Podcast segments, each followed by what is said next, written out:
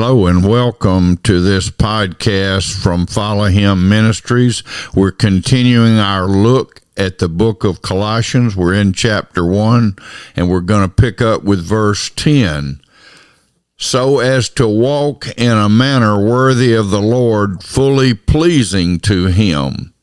He is following up on the prayer, the part of the prayer we looked at yesterday that the prayer asking that you may be filled with the knowledge of his will in all spiritual wisdom and understanding so as to walk in a manner worthy of the Lord, fully pleasing to him. What an amazing goal to set for ourselves day by day, to set not just for us, but for all of the body of Christ. Lord, that we could know your will with all spiritual wisdom and understanding, so as to, so that we can walk, that is, live our lives in a manner worthy of the Lord.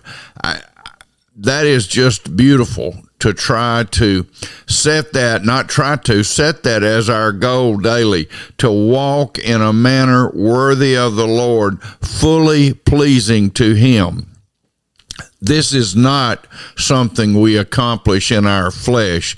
This is something God wants to accomplish in us. Remembering that it is no longer, when we're born again in Christ, Galatians 2.20 says, It is no longer I who live, but Christ who lives in me. And the life I now live in this flesh, I live by faith in the Son of God who loved me and gave himself for me.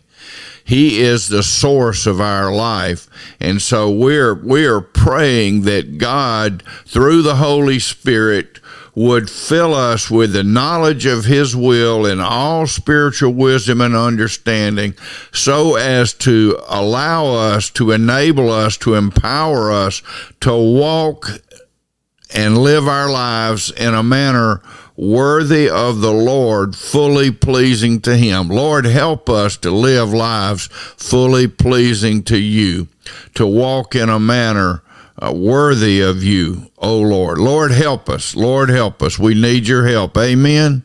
Amen. God bless you. Have a great, great day in the Lord Jesus Christ. When my way grows drear, precious Lord, linger near when my light is almost gone.